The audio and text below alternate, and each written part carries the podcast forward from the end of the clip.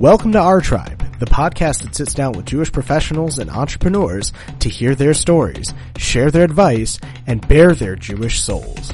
Now here's your host, Rabbi Tuvia Kopstein. Welcome back to OurTribe, the podcast. I am Tuvia Kopstein, and I'm your host.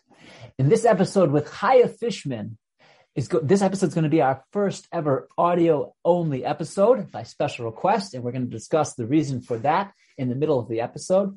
Chaya is a visionary. She is the founder and CEO of BrandRight Design, which is a branding company which helps new businesses create their look and their brand and their website and everything they need in order to attract the clients that they're looking for and serve those who they serve. And Chaya tells you how she does it. She built up a huge staff. She has an inspiring story to share. She has great perspective and her priorities straight. And she has a lot to share. Let's hear it. But before we hear it, I have to mention that OurTribe, the podcast, is powered by Podcast Fellowship. Podcast Fellowship, if you don't know what it is, podcastfellowship.org an international nonprofit that's helping Jewish young adults who may or may not have a Jewish education help connect as adults as a, on a mature level to their Jewish heritage by learning with mentors, listening to Jewish podcasts, discussing them with mentors, and earning a stipend each time. Podcastfellowship.org, podcastfellowship.org. And without further ado, our tribe, the podcast with Chaya Fischman. Okay, we are here with Chaya Fischman. How are you, Chaya? I'm good, thank you. Okay, great. Okay, so Chaya, you've uh, you've you I understand are you're doing a branding agency, and I'm sure you, you can you tell us in your own words what it is that you do professionally. Yeah, sure. So I own a company called BrandRight Marketing Group, where we specialize in web design and um, branding and other design services for um, really businesses big and small. Um, we do a lot of work in real estate and healthcare, um, specifically in um, service-based businesses as well. Um, a typical client that would come to us would generally be a customer who's like opening up a business and they need everything from A to Z. But if someone calls us and they need us to design a business card, we'll do that as well.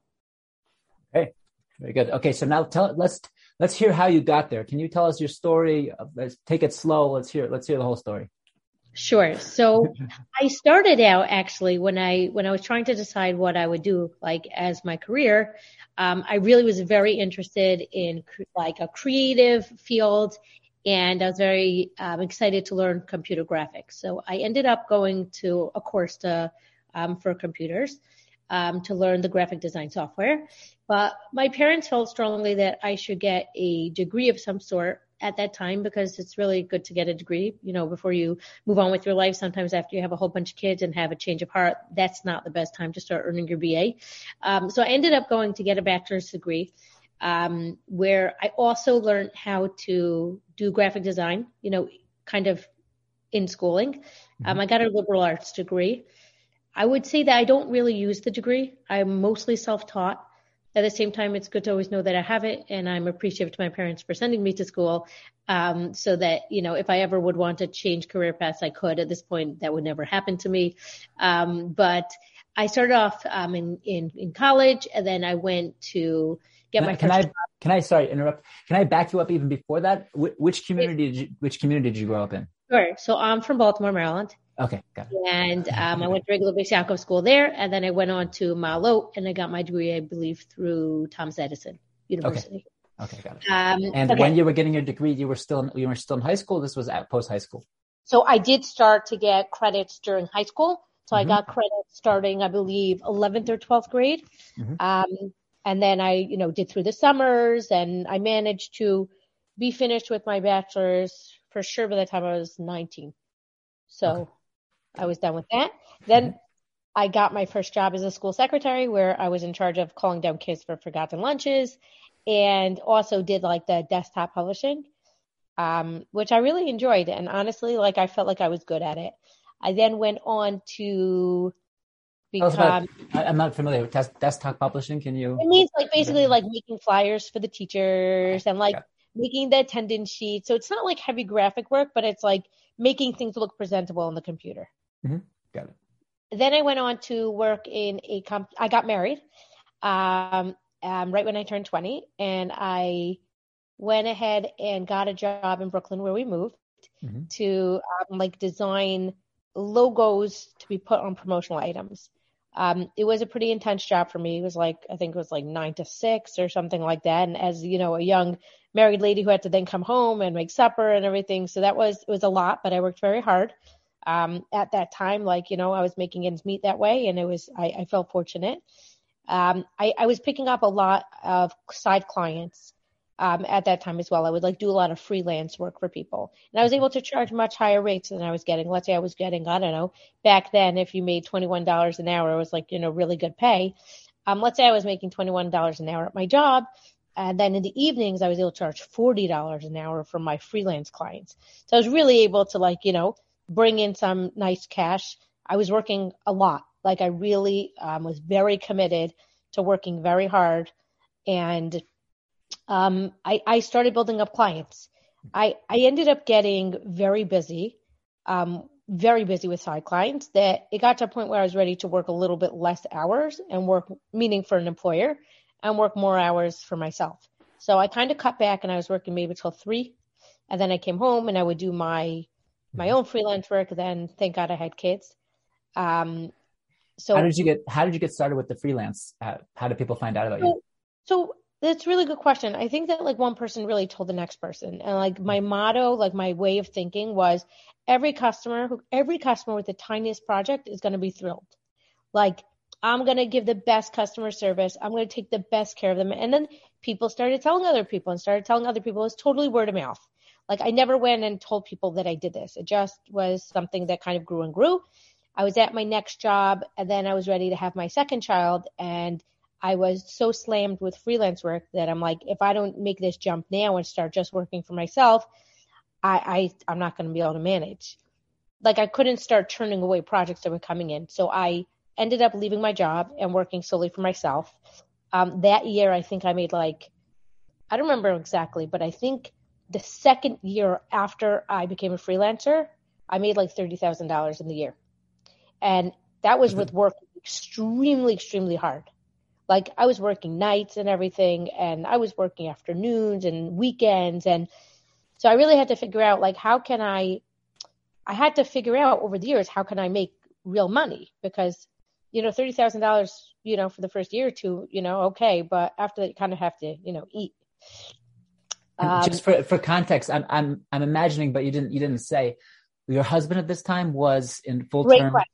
Yeah. Okay, so my husband, um, we decided with them when we were getting you know, when we got engaged that he would sit and um, learn Torah all day. Mm-hmm. So that was like it was like an honor to me to be able to, you know, to make the money for the family at that point. And when the time would come, he, we knew he would go to school or he would get some sort of job and you know kick in and do his part as well. But it was like my pride that I was able to work hard and make money so that he can continue learning Torah every day. Mm-hmm. So that was that was definitely. Uh, I'm happy you asked to clarify that point. I like talk about it as if it was a given, but yeah, no one said it's a given. Um, so th- so that's that. Um, what was I up to? What do you want to ask me next? You were you had your second child, but you were only making thirty thousand dollars a year, so you needed a way to make more. Uh, yeah, your, hus- your husband was still full time learning. Yeah.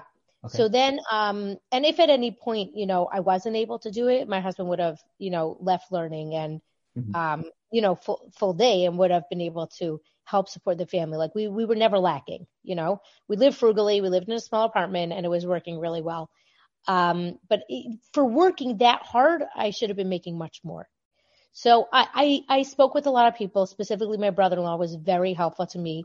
Um, he kind of acted as a listening ear to help me understand the world of business because you have to realize I was a designer. I'm not a businesswoman. I, mm-hmm. I, I, was good at graphics and, and that's all I was good at to the point where sometimes I would like design stuff and then I would like forget about billing it because, but that's not how it works. You have to work in order to make money. That's why you're working. So it's just important to stay extremely focused. Um, my brother-in-law helped me a tremendous amount in guiding me how to maybe change up my pricing structure, um, and he kept telling me, you have to hire someone, you have to hire someone. I'm like, there's no way. Like I had a month, I think it was the month of December. I made like $40 the whole month. It was just a bad month. Yeah. it was just a bad month. People didn't need stuff. I think I got sick one week or one of the kids got sick and it was just like, it was okay because I had rollover money from other months, but like this for real happens. And this is like the life of a freelancer. Um, did, did your brother-in-law have freelancer experience and that's how he was able to advise you? So, so my brother-in-law, first of all, he married my twin. So I think that he had a tremendous amount of um, concern and care that, you know, we should figure out how to be successful. Um, and he's run um, multiple successful businesses in the past. Um, he has an MBA, so I, I've always respected his opinion on on on different matters. Okay. Um, obviously, my parents as well, but he he really I would I would sit and you know talk to him for hours about this. You know, how do I do it? Um, later on in my years, I realized that um, being an entrepreneur is, is a whole saga in itself. And most people are not successful because they don't do it the right way. And I think that like I don't really read a lot of books. That's the honest truth right now at this point. I have six kids. I don't have a lot of time for that. Um, but the book E Myth really changed my entire perspective on um, owning a business. Like, and it really discusses why people fail. So I'm just shout out, you know, for the readers, uh, for the listeners. I'm sorry to be readers, um, that they should definitely anyone who's who's who's going to be an entrepreneur um, must like that is a criteria. They must read that book because it really changes the way that you think about um, being su- successful in a business. If you're not successful, that that means you failed. Who's the author? Uh, don't remember. Okay, look it up. E Myth. E dash E-Myth. The Yeah. E Myth. Okay. It's got like it. one of the most famous business books. It's a very easy read, also. Okay. Um, so and then I guess you would say about 10 years ago, I hired my first employee. Um, and then ever since that, you know, thank God I haven't stopped hiring. Um, where now I think we're at like 26 people. Um, Amazing. Yeah, count. yeah. Um, and, and Baruch Hashem, we're, we're, we're a growing company. Um, I, I love what I do. Wow. Well, from the beginning, when you started freelancing, you you had you already branded yourself as brand right? No. No. So I was graphic design because my last name was Fischman, so I thought that would be really cute if I'm graphic design. Okay. But it wasn't so cute, like looking back. But that was my name. Um, then I fell on my face in a very big way. I opened up a company called Print Pros Direct, which I decided I was going to make a website that was going to be for printing. People would come to the website and then they would hire me to do the design and then I would print it for them and then send it to their house. Um, I probably spent about, I don't know, $7,000, which was, that was very tight back then.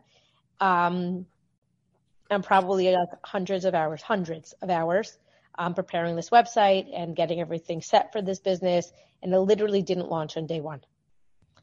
Um, it was my biggest failure to date. Tell us the story.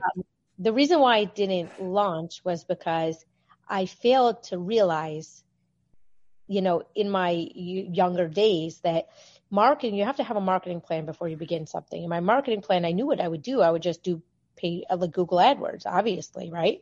But I didn't look into it enough and I had no idea that it was going to cost me $9 a click. Now, if it was going to cost me $9 a click, I wasn't going to end up being able to make money and be competitive in pricing. Mhm. So it was just literally, it was just, we took the whole thing down and it was over. I mean, I had three little babies. I was working till two in the morning most nights.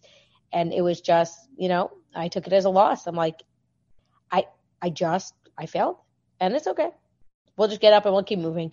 And I did. I kept moving. I don't even think I cried. I think I was just like, I cannot believe how stupid I just was. Was there, looking back in retrospect, was there a way to do that same business strategy successfully?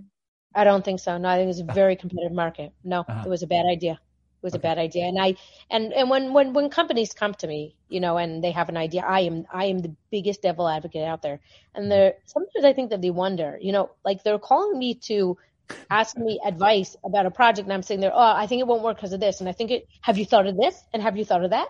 Because I know I've seen the companies that have failed, and I I, I feel like it's important for me to push them in the right direction. Mhm. So yeah. So they they're they're they're wondering. I, I mean, I'm I'm ready to hire her, and she's telling me not to not to do the whole uh, not to go into it, right? to fix it up before coming back. They're wondering. Okay, I get it. Um, yeah, no. Nowadays, I, we're just doing some some printing projects. Now it's the the printers are all are the designers. You can do it all. You can upload it all. And this was but when you were Yep. starting 13 years ago. What what was Yeah. this? I don't know It if that was so probably prevalent. about, I would say it was probably about 12 years ago. 12 years ago. Yeah, I don't know if it was so prevalent that you can go to FedEx office and just do it all in one place. Canva. No, Right. No, there was no, definitely no Canva. no. Canva's great. Okay, so now, so t- tell us what happens after Print Pro. What was it called? It was called Print Pros Direct for all the Print one Pros day Direct. existed. Yep. What What was the next step to uh, to So, get to? I, so that's when I, I, I hired my first employee pretty much after that. I was very nervous because I didn't know if I would have enough work for her. Mhm. Um, and it scared me to death. But what made me realize I, I the way that I was able to cross that bridge, and I think that a lot of freelancers can't cross that bridge because they're just too scared. Like, let's say I don't have enough work, right? Was there's there's really two ways about going about it. It's not the way I did it. Some people just hire part time or as needed, but it's very expensive that way, so it's difficult to do. I hired full time right away, um, or pretty much full time right away. And what what made me realize I was ready to do it was if a customer, let's say, would would call me up, right, and they would want a brochure. So I would agree to do the brochure, and it cost this amount of money for the brochure. And if they had a logo, then great, I would just put the logo. But let's say that it wasn't really a logo. Let's say it was like some words smushed together that like wasn't really a logo, right? So if I had the time, I would say to the customer, by the way, we also do logo design. If you want, we can work on that as well. Obviously, that's an extra, more, you know, extra cost, but it's definitely something we can do. I was noticing that since I was so just trying to pump the work out, I was not doing that. I was not selling to people at all. There was no such thing. I was only taking the work in. So when I realized that I was losing out on an opportunity because I didn't have enough time, I realized that I needed an employee. Now it's true that I was able to do probably half the day of my, like I was able to do her entire day in probably half the amount of time. That was for sure true. Um, but it was something that had to be done. Otherwise I would never be able to get to the next step. So then I hired somebody, then I hired another person, and then we grew, and then, and then it's kind of snowballed since then. Now I'm, you know, more of a business owner. I do sales. I do um, managing, in a certain sense, managing the overall structure of the company, um, company growth within the different departments. That's that's really my my key. Like, you know, as you know, as you see, I'm, you know, I'm sitting on my couch here um, in my house in the middle of the day at 12 o'clock in the afternoon. So I, I come and go as I please. I have um, I have a COO who runs most of the day-to-day operations, creative manager, project managers. So things um, things run exceptionally well, but because of the work that we've put into it, because of the processes we've put into place. Right. Those those. Let's go back to the first hires. Those were also graphic designers. Yeah. So I only hired graphic designers up until probably about meaning graphic designers and web designers. I've only Okay. hired actual designers probably till about four, probably till about five, four or five years ago, Okay. four, four years ago. Um, and that was easy because those people, if they had work, then I was making money. Right. Right. Right. It got much more complicated when I had to hire project managers, uh, writers, um, developers that ne- weren't necessarily billed out per hour or per project. So, and when I hired the COO, so that creative director, those positions aren't paid for by the client necessarily per project. Right. So that that was a big step. I would say that I went through about a year of just maintaining the growth of the company as a in terms of revenue and, and profit. Um, so that was a I would say a tougher year. Um, but I knew it was an investment in the company. Like if someone would have asked me for an investment of X amount of money, I would have said, yeah, it's great. You know, so why shouldn't I have invested it in my own company? Okay. Yeah. I get it. And you had guidance at this point when you when you're there was a big shift from just hiring designers to to building. A. Did you have guidance? How did you how did you know how to do it? yeah So over the last three years, I, I've worked with an official coach, like weekly. Mhm. Um, it's been it's been game changing. I think that what coaching has been able to accomplish for me was it really I, I was self limiting.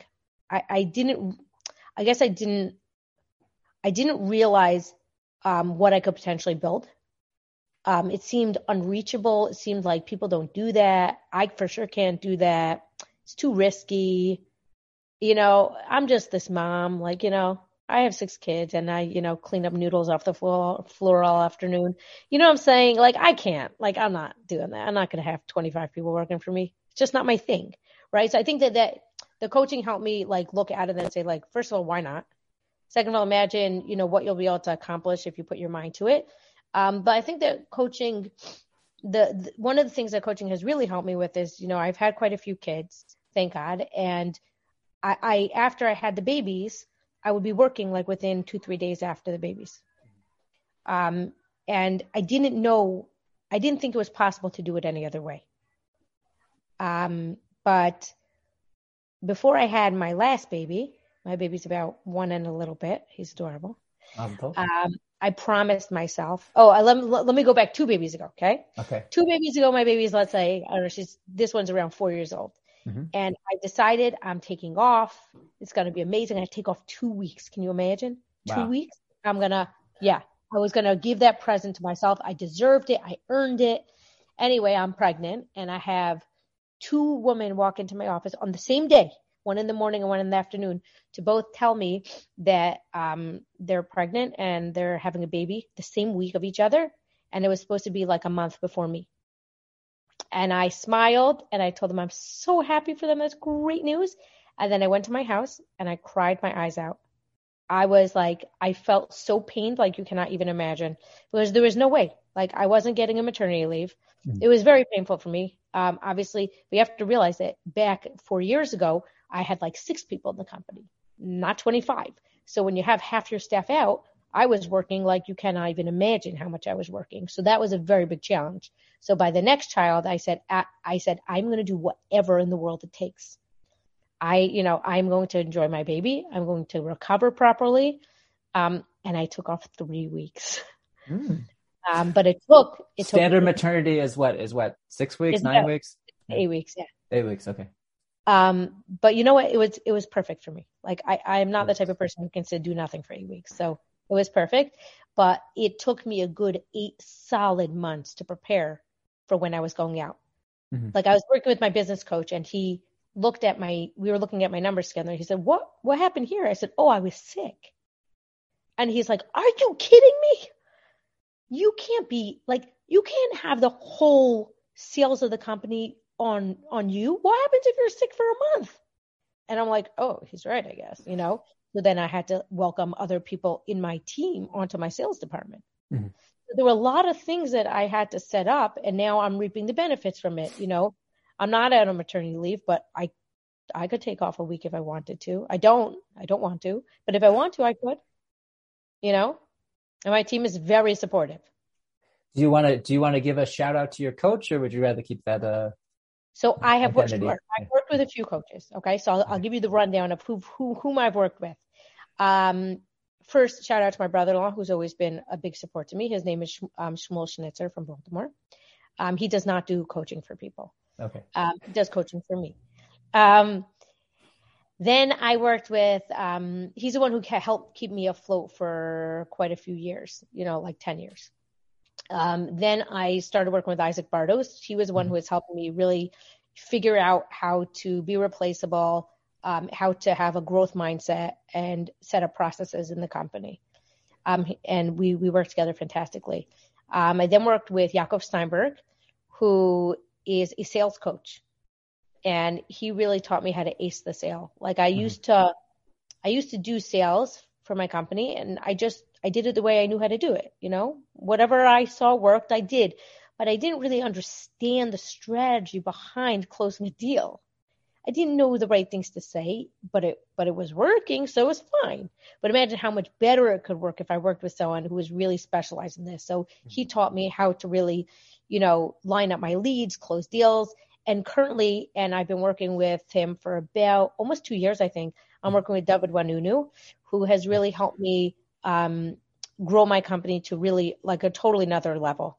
Um, he's helped me figure out how to implement recurring revenue into my company, which has taken it totally to a complete different place in terms of the security of the company itself and the growth of it. Okay. So Beautiful. Yes, all of these names I see I see on LinkedIn. Yeah. And let's let's talk a little bit about LinkedIn because of course that's how we know each other. And uh, uh, let's let's talk about. I know that you're active. Your posts are are, are very well liked. Um, Thank and and I find them I find them interesting and and Yeah, educational. Yeah. That's why they work. Okay, so I'll just Yeah. give you a little bit of a, a background behind this. Sure. Um, about I'm tempted to say about six years ago or so, um, my husband, um, my husband had left um, full-time learning probably trying to think when that was probably about 10 years ago, nine, 10 years ago. So let me tell you the story. Okay. So, um, my husband was sitting in learning for quite a number of years after we got married.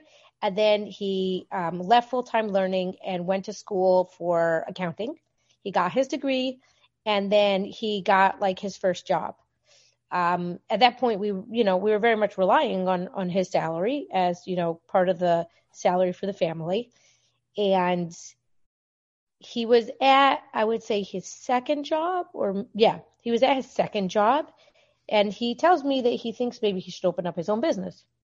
And I was like, like I'm a big fan, you know, of working for yourself, but my heart kind of sank. I'm like, okay, his whole salary is going to be going down the toilet. Now what? But I supported him like I would have like I would have wanted to be supported. Like he was starting his career so much later than I did. Mm-hmm. And just because we needed his salary so much, I felt like he still should be given a chance at pursuing what his dream was. So he decided he was going to open up a QuickBooks consulting company.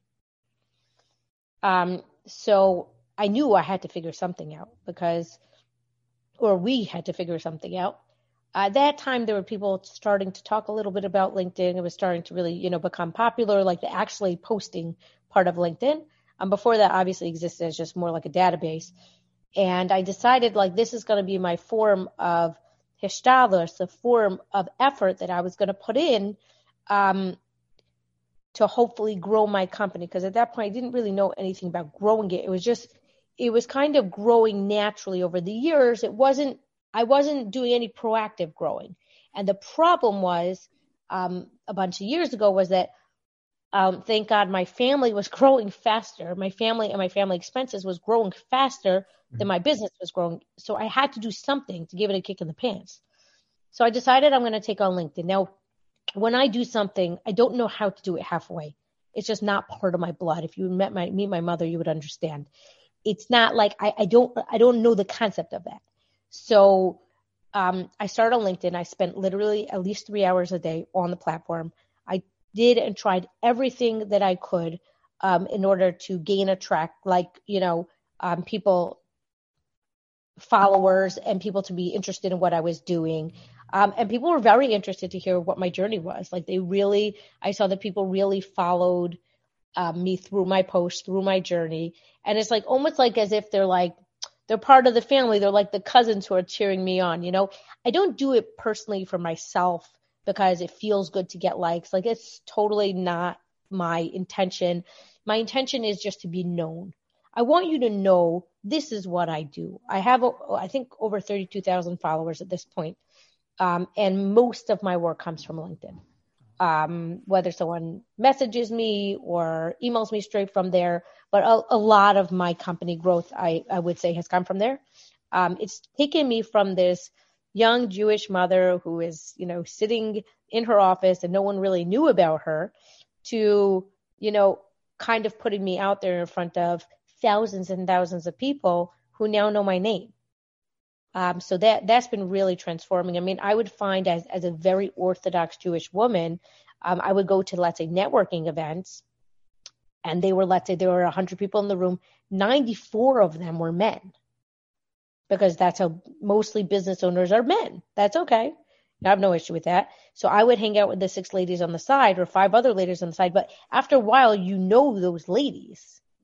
So, you know, from a modesty perspective, I'm not going in the middle of the whole group of men and, and being, you know, one, one woman in the middle of all that. Just for, for me, that, that wasn't, you know, where I was up to.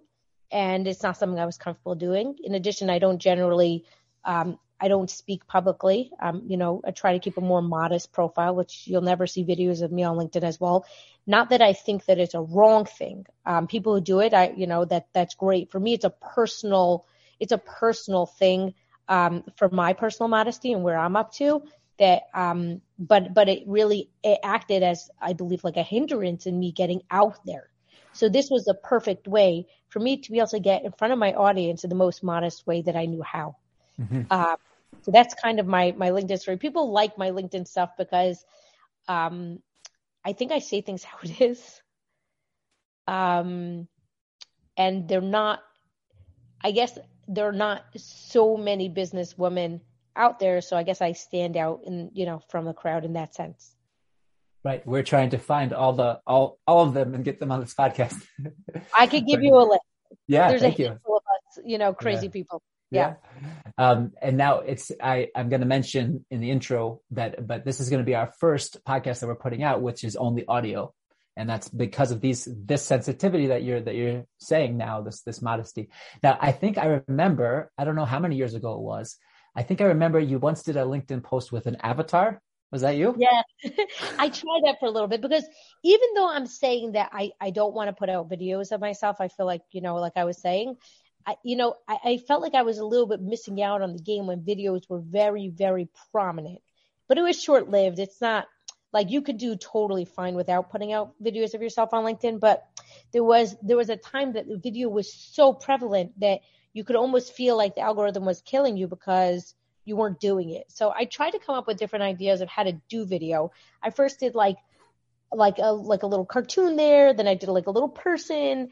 I, I I did one or two of it, but the amount of effort that I had to put in, it it just wasn't worth it. I'm like, you know what? I'm just doing me, and this is what I do. Ah, it's I have no idea the process. It sounds it sounds fun, and I guess I guess it's not something you can just set up and have. And No, it was like no? taking me an hour. I don't have an Uh-huh. extra hour in my day. It, and it doesn't matter that much. Like if it would have gotten a thousand likes, then I would have been like, okay, this may be the vehicle that I need to use to get more, you know, publicity. But it wasn't. So I was just like, nah, I'm not doing that anymore. What's the process, the typical process? You said most of your business is coming from LinkedIn. So it, you're posting and people, people comment or they don't comment. They, are they reaching out to you on private messages and saying, you know, I, I like to, I have a, I have a business idea and I need branding. Is that, is that That's how it works? exactly how it works. Because you know why? Someone's following me for five years right?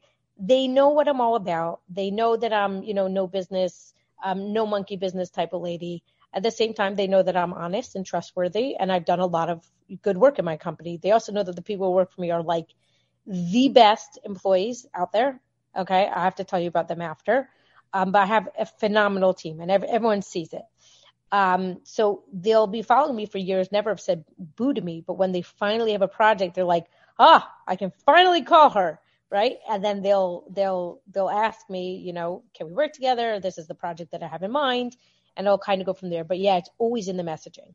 Got it. And the post, is there a strategy to the post? Is it like a, it's a work log? Are you telling your story about how you got started? What, what are you doing in the post mostly? I mean, I know what you're doing, but Yeah.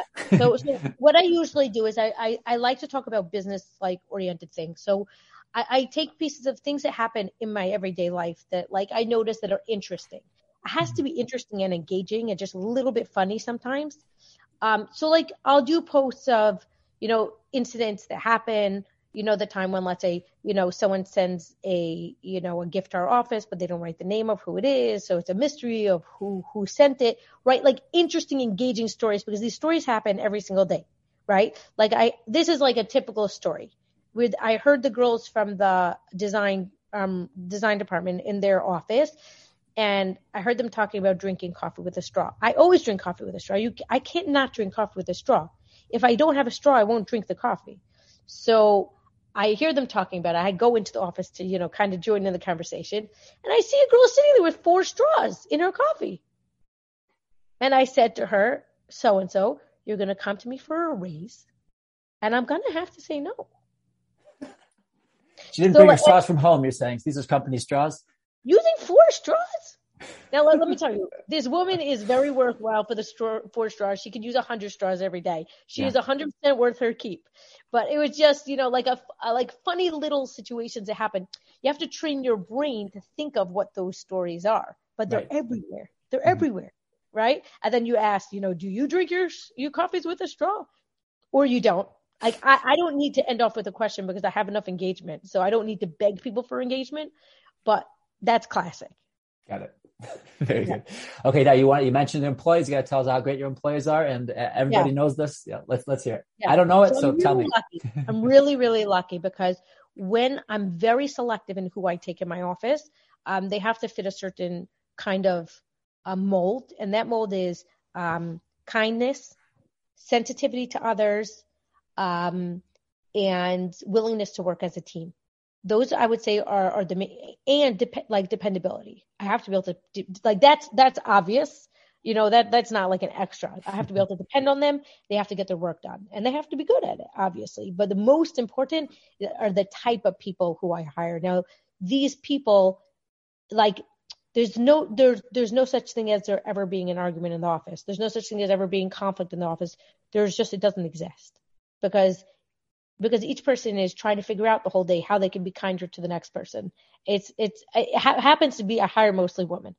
Um, now I'm not saying that men are not like this. I'm just saying it happens to be. It's a mostly woman office, and we have just very um, sweet. Um, what I don't want to say well behaved. It sounds like they're my children, but just um, just really really stellar yeah stellar mm. kind people i mean just to give an example i was um we were at the end of last month um and my husband and i were going to go away for two days. And i was telling my um coo and um and um creative director i was telling them don't worry i'm taking my laptop because i'm for sure going to work while i'm gone. And they both said what can we do that you should not have to work? And i was like speechless. Then I told them, well, we didn't, and they're part of the sales team. And they said, and I said, well, I'll be honest with you, we didn't hit our monthly goal of sales yet. Mm-hmm. Um, and that's fine. You know, it's part of my job. Like if I go away, I, it's not a problem. I'm happy to work a little bit. And they must have spoke to each other afterwards and said, like, we're going to do this. We're going to bring in these sales. And they killed it. The day that I, the day before I went away, they said, you're free. We're done. We did it. So like it's the type of people that like they don't have a reason to have to care. That I sit there and do nothing while they work hard. But it was but they know I, I work very hard and you know, it would be nice if I could take a break once in a while for my business. Um, so I would say that's like that's a really and and any single person from my office would have done that. That's the type of people who wow. work here. Are these mostly women from your from the Lakewood community? That's uh, yes. uh, from your local community. Yeah. Okay. Got it. Yeah. So there's yeah, also yeah a community sense, uh, you know, sense of people people of similar backgrounds mostly and uh, similar yeah. priorities. And yeah. A lot of people know a lot of other people. Exactly. Right. Nobody's like yeah. Everyone's pretty much like you know fits the same mold, but at the same time, if I would hi- if I would interview someone and they came from a different type of background, like actually we do have that. I'm sorry, we have one person okay. who um she's not Jewish at all. Mm-hmm. Um, and like and and she loves the work environment something she's never seen before in her life. She's she's totally not jewish. And like hanukkah came and she like bought hanukkah cookies for everybody. She was like so excited. And she was thanking everyone for you know um for being part of such an incredible team a kind team. Mm-hmm. so yeah definitely. Okay. Very good. Now what is what is the reason why somebody would go to i don't know what the competition's like but why right, would somebody right. come to your company um, what what are you offering? What's let's say let's what's the process? You, t- you told us how you would get a, a potential lead. Um, they come they say i i want to uh, i want to sell cookies. I want to do mail order cookies. Let's let's talk. They come sure. with an idea. You you give them you feed them the ideas. Like how do you work together? Well so usually someone will come to us with a business idea um, and then we'll tell them well this is what you need in order to market it properly you need a website, you need branding done, and this is what comes within the branding. We have three different choices of branding packages. This is one we advise, but it's up to you which one you want to go with. What is your, you know, a price point? This is what we charge. Um, we figure out what they, you know, what they're looking for. We then send a proposal, which is all automated. Um, we just have to put in a few different things: their name, their company name, email address, and quote number, and it all generates like instantly. Mm-hmm. Um, they then get a proposal, they sign the proposal, we take a deposit, we begin the project. The reason why people really like working with us is because a lot of times when somebody, let's say, has a company, they don't want to be super busy with the teeny little details of making the project perfect. So if someone owns, let's say, a healthcare company, they shouldn't have to be sitting there telling me the type of blue to use on the brochure and what size font it should be. Right. Right. Now, unfortunately, in the creative process, sometimes people feel like they have to do that. And with some designers, they might have to do that. But with these designers, you don't need to do that. Um, what we do is we like when when we take on a website project, we have an intake meeting, which really defines um, who the company is, what they do, how they do it, why they do it, and who they do it for, how we're targeting those people. There are a lot of different questions that we ask in order to understand the marketing approach for the customer. Um, and then we go ahead and we start to work on the website. It takes five weeks where they don't see anything for five weeks, but then I hand them a finished product, which is very unusual. No one else does it this way. The reason that we do it this way is because the only person who has something to lose is me. Okay. Or my employee who might have to do it again. Okay. But, but I'm taking the gamble on it because I want you to see the finished product. So you don't have to sit there and take pieces together and say, well, I don't know. If you see the finished piece and it's absolutely magnificent and gorgeous, I am very confident you will like it. And I would say 19 out of 20 times they like it and they have some small adjustments to make. So that's the process that we use and people find it just very refreshing. We say that it's going to take you two hours over a six, seven week period. Um, and that's it. And we'll just take care of it. We're going to take it off your head. So that's why people like using us. Now we do allow their changes. I'll allow them to give me as many hours of changes as they want, but I first want them to see the product, let them see the best version of it so that they can then give me feedback after that. Okay. Now let's say they like the design or they don't like the design, but let's say, let's, let's go with the liking the design. And then is there any interaction afterwards? Like what point in time will a company that has their branding package need to come back to you for, let's say you were talking about setting Isaac Bardo set set you up with uh, residual or whatever you call recurring recurring income. Is there is is there a relationship that continues when somebody comes to to you for branding? Right. So I don't remember which of the coaches set up that. Oh, okay. okay. That's the truth. Um, I'm working on it now. Isaac was definitely you know, influential in that, um, but I think I mostly worked on that with David.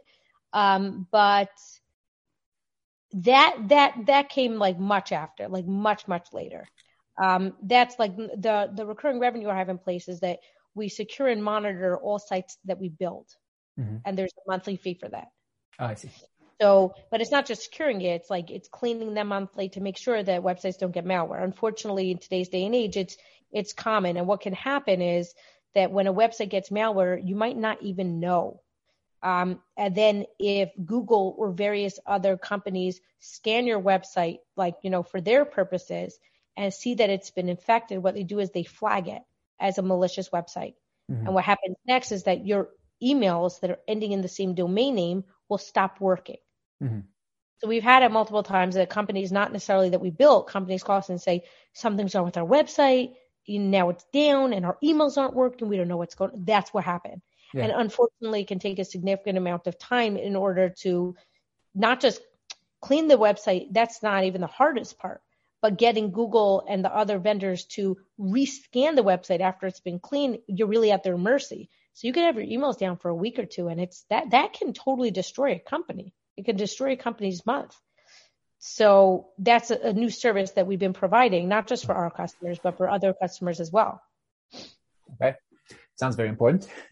And yeah. what, what, after the five weeks of the initial, five or seven weeks initial branding, are you showing them the, all, all of the, all of the assets that they can keep for themselves and also the, the web design, but not, not a functioning website, right? Because it has to be programmed and. Right? No, so it's, so, so let me explain. So thank yeah. you. So if, if a customer hires us for branding and web design, then after about two weeks, they should have a big portion of their branding in hand, and then three and four weeks, the rest of the pieces. That's being done while we're creating the website. And yes, they actually get the fully functional website wow. completed. Wow. Yeah. So we we we go straight to code. We don't send over like mock-ups. We don't do ah. that. So it's straight to code. After five weeks, they're entitled to two rounds of changes. So a round of changes can take one week. It could take three weeks. It depends how many things they want us to change. But usually we say it takes about two weeks from there from then to finish up all the loose ends. For example, we have to migrate it to the right domain name, right? To the right server and connect the domain name. We have to make it responsive, which means it has to be perfect on every screen size. We have to make sure settings are set up properly. The forms work. There are a lot of little things that like most people don't even understand, like probably a list of 15 things that we have to do so that it's perfectly ready to go on on the web um, that you that you wouldn't see Okay. So that means that at some point in time you started hiring programmers. Right? Yeah, exactly. Okay. Yep. Okay. So on your staff in the in the office you have designers and you have programmers and everybody's working together in, in their own pretty much. I have like about six of the web developers who do not work in the office. Um, they work remotely, but otherwise, pretty much everyone's in the office. Okay. Okay. Tell us about the unicycle. So it's a good question. I actually get that on every podcast as the last question. Oh, okay. so, um, so um, basically, about I would say six years ago or so, so maybe yeah, six years ago or so, um, my son at the time was around like seven, something like that. Yeah, he was around seven. Very short kid. Um, he has short jeans.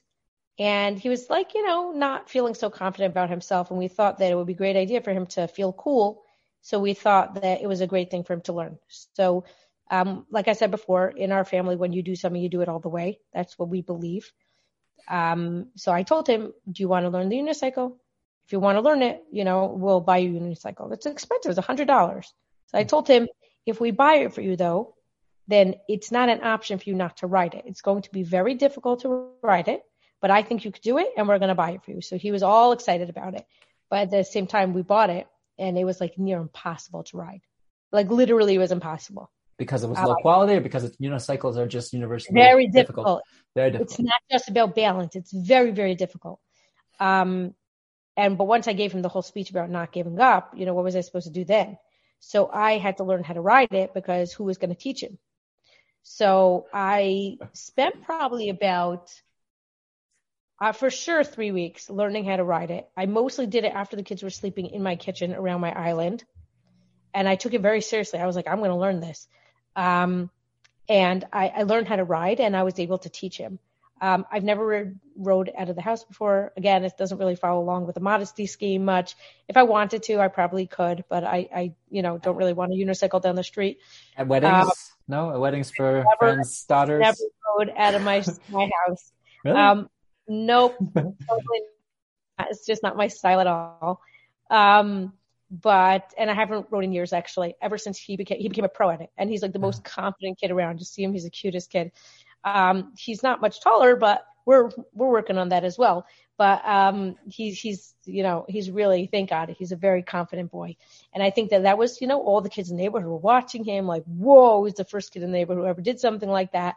Um, so but I I put it on my LinkedIn um, profile because I felt like it, it, it drew attention as something very different. And when people yes. ask people ask me about the story, you know, there's got to be a story behind that. And when they ask me, it gives me a door to open up and tell them what I do and who I am. So it's, you know, like what you're asking, right? There's got to be something interesting. So that definitely caught my attention when I, you know, when I first noticed it. And yeah, you're like, what is up with this lady? What yeah. is up with her? But your son, your son, he, he must be unicycling at, at weddings, no? Yeah, he does. Yeah. Okay. Totally. Of course. Correct. Okay. He is. He, yeah. He can like, you know, eat food on there and do, yes. Yes. I do another another unicyclist. I haven't, although I've, I've seen him perform at many weddings. I, I haven't seen it lately. He has other he has other funny things to do. Maybe I yeah. should get get them in touch. Maybe they yeah. can trade trade trade secrets. I, I think that really like the next thing would be him like let's say like juggling or something on yeah. it. Uh-huh. But I think he should first learn how to juggle first, not on it, which he's not interested right. in doing. So huh? when he's ready. okay.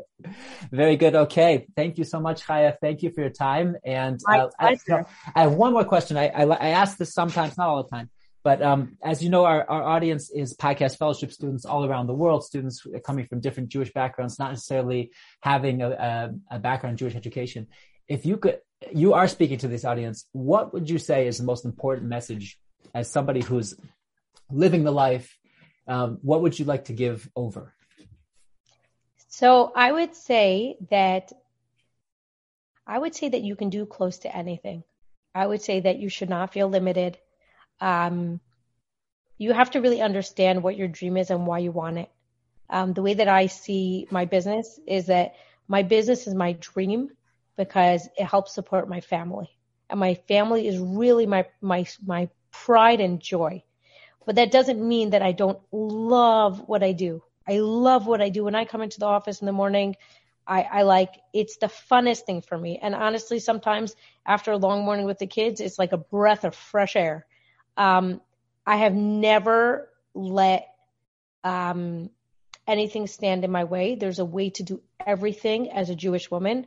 It's just a matter of figuring out how to do it. Like, you know, you would think I wouldn't be invited on any podcast because I, you know, decided I don't want to have videos of myself on the internet. Um, but I'm being invited anyways. Um, you would think that I can't get in front of the amount of business owners that I need to in order to run a successful company um, because I don't get up and do speaking engagements, but I do. So I, I think that it's just a matter of focusing on what your goal is and then figuring out how to get there. And I would say that there's no wrong answer on how to do it. It's personal to everybody. And, you know, like I speak to my rabbi about what's appropriate for me. There's obviously different things appropriate for different people depending on what stage in life they're up to and what, you know, how they're, you know, focusing in on, on re- religion at that time. And again, it's not a wrong or right. It's what's, what's good for that person at that time, you know, with help from their rabbi or whatever it is. So yeah, I, I think that living a very Torahic, um, Jewish Orthodox lifestyle for me has not prevented me from being able to build um, a company that's been, you know, just perfect for our family. Okay. Beautiful message. Thank you very, very much. Thank you for your time. Thank and you. You should have a great day today. Have a great time at work. Enjoy your family. You got okay. it. I really appreciate it. Same to you.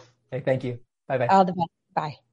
You've just listened to another great episode of OurTribe the Podcast, brought to you by the Podcast Fellowship and hosted by Rabbi Tovia Kopstein. Tune in each week every Wednesday at 1 p.m. Eastern Time to hear more great episodes of OurTribe the Podcast. If you have any suggestions or questions, email us at ourtribe at podcastfellowship.org. And don't forget to like, share, and subscribe to help the tribe thrive.